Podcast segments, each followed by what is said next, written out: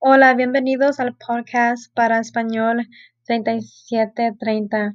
Mi nombre es Jessica Viatoro y hoy voy a narrar un cuento titulado Los testigos de Julio Cortázar. Los testigos Julio Cortázar.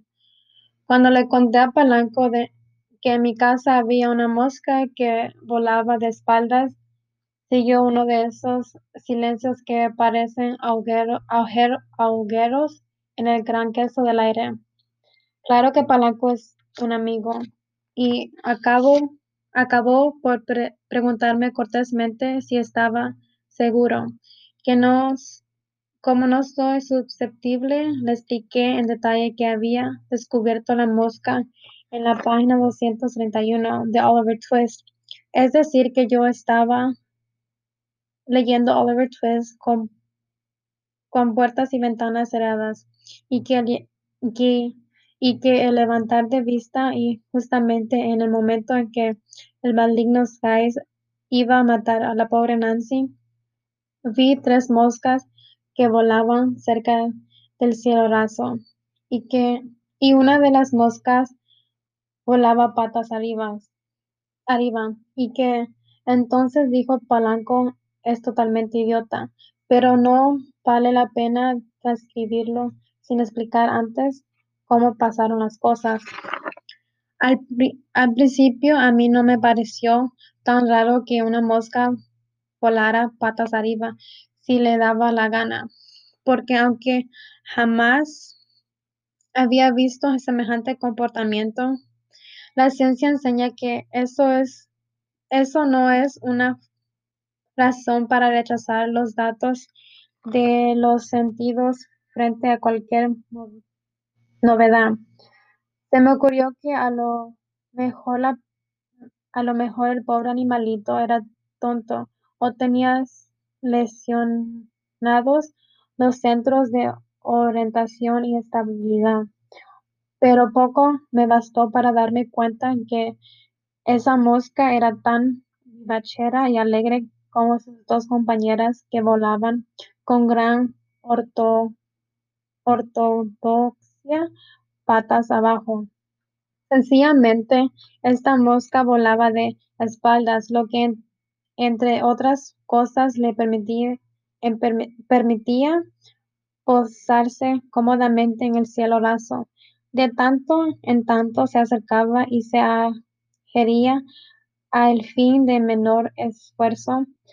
Como todo tiene su compensación, cada vez que se le antojaba descansar sobre mi caja de, jabones, se veía precisada a rizar, rizar el rizo, como tan bien traduce en Barcelona los textos ingleses de aviación, mientras sus dos compañeras se posaban como reinas sobre la etiqueta Made in Havana, donde Romeo abraza enérgicamente a Julieta.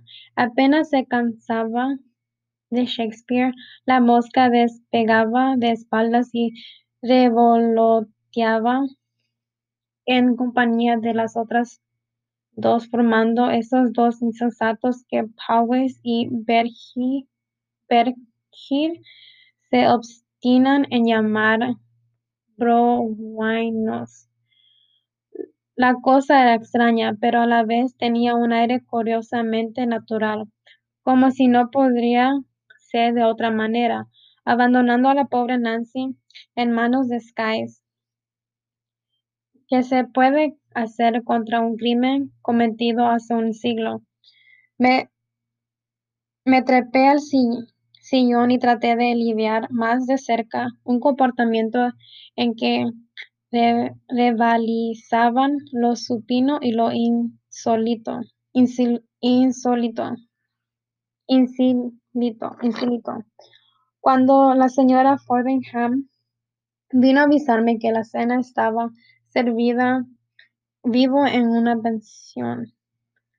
Le contesté sin abrir la puerta que bajaría en dos minutos y que de paso, ya que la tenía orientada en el tema temporal, le pregunté cuánto vive una mosca. La señora Fortingham, que conoce a sus huéspedes, me contestó sin la menor sorpresa que entre diez y quince días, y que no dejara enfriar el pastel de conejo.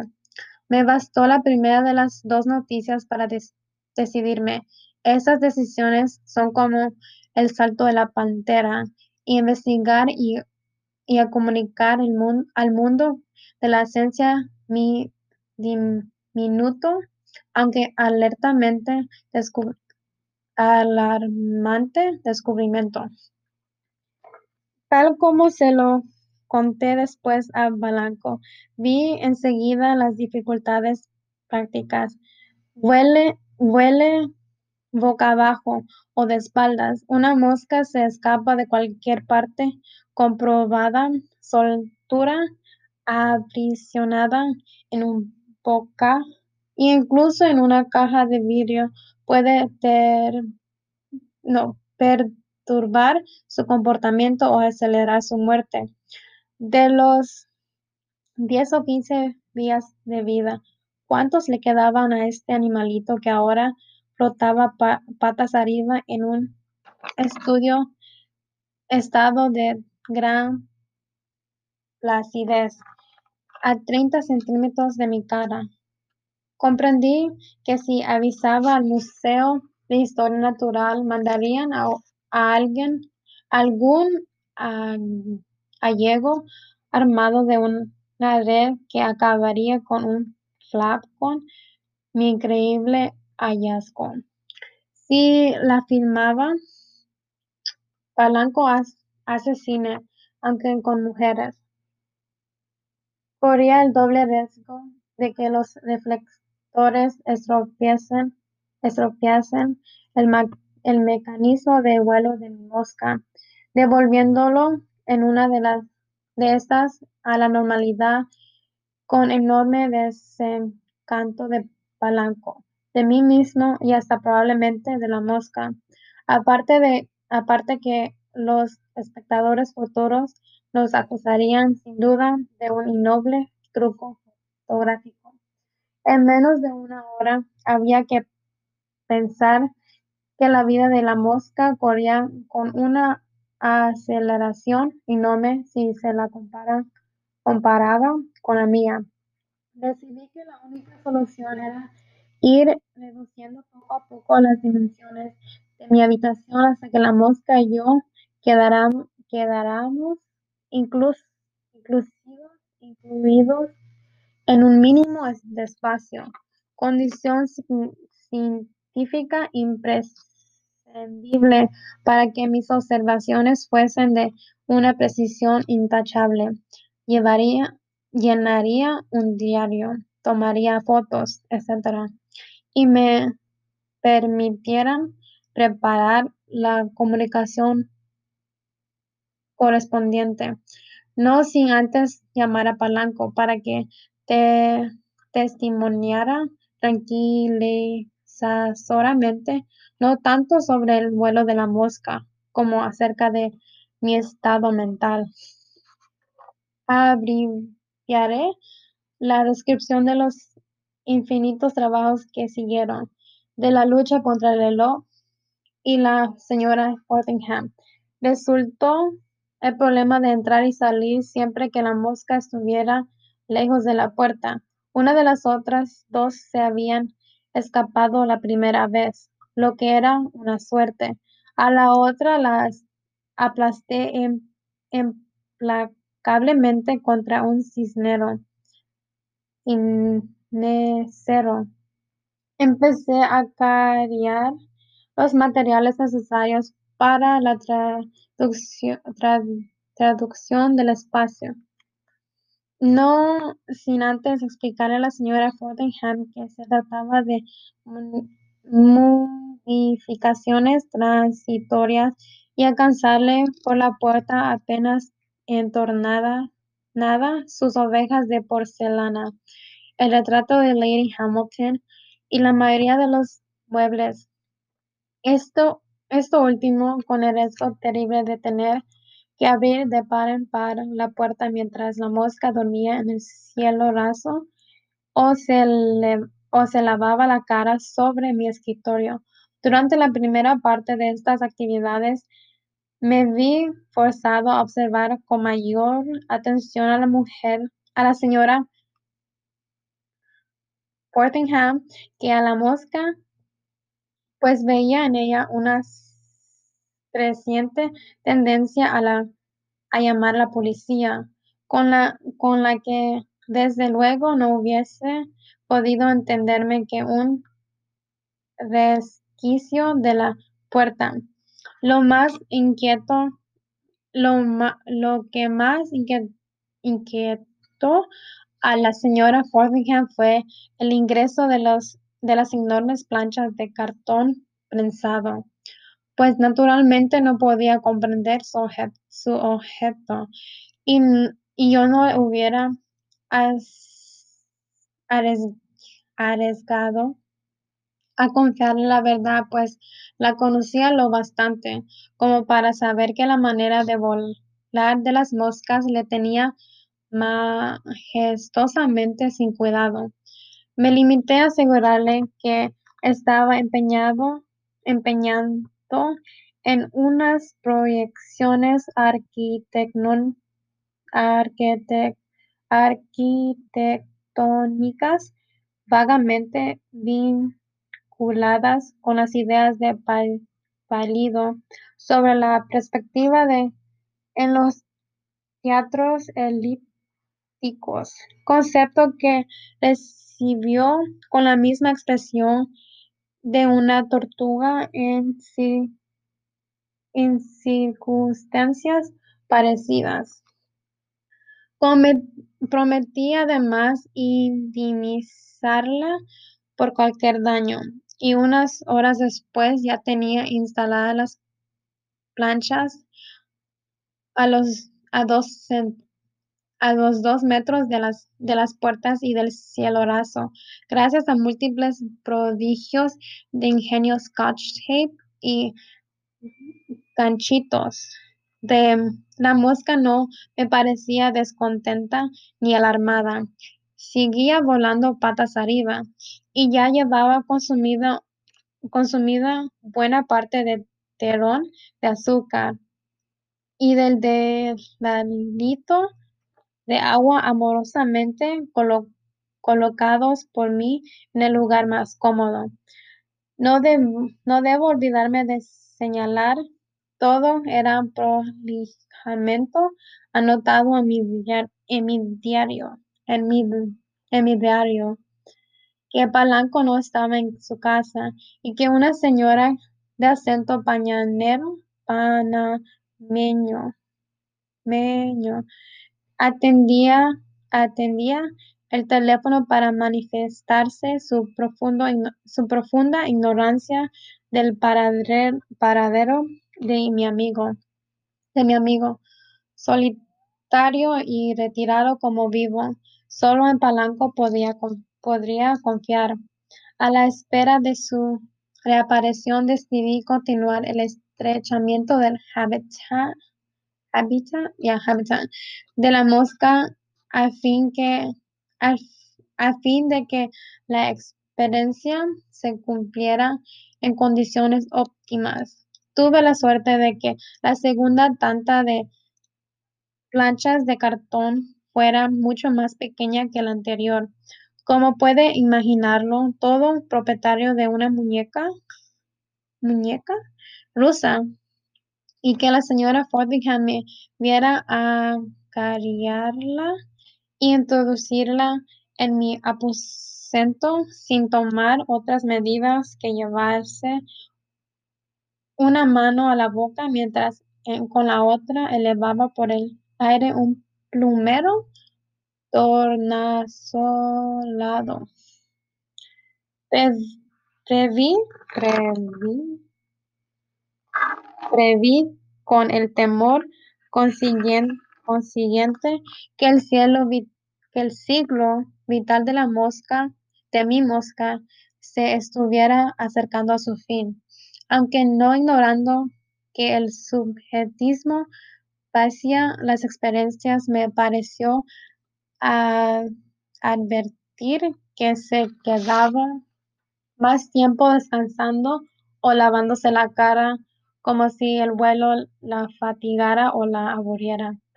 La estimulaba levemente con un viaje de la mano para ser su asegurarme a sus reflejos. Y, y la verdad era que el animalito sabía cómo salía como una flecha patas arriba, sobrevolaba el espacio cúbico cada vez más reducido, siempre de espaldas, y a ratos se acercaba a la plancha de que hacía el cielo raso y se haría con un con una inteligente perfección que le faltaba. Me duele decirlo, cuando aterrizaba sobre el sobre azúcar o mi nariz, Polanco no estaba en su casa. Al tercer día, normalmente aterrado, ante la idea que la mosca podría llegar a su término en cualquier momento, era irrisorio pensar que me la encontraría de espaldas en el suelo inmóvil para siempre y idéntica a todas las otras moscas. Traje la última serie de planchas que reducieron el espacio de observación a un punto tal que ya me era imposible seguir de pie. Y tuve que fabricarme un ángulo de observación a ras del suelo con ayuda de los almohadones y una colchoneta que la señora Forbingham me alcanzó llorando. A, este, a esta altura de mis trabajos, el problema era entrar y salir. Cada vez había que aportar y reponer, apartar y reponer con mucho cuidado tres planchas sucesivas, cuidando no dejar el menor resquicio hasta llegar a la puerta de mi pieza, tras la de la cual tenía, tendía a amontonarse algunas pensionistas.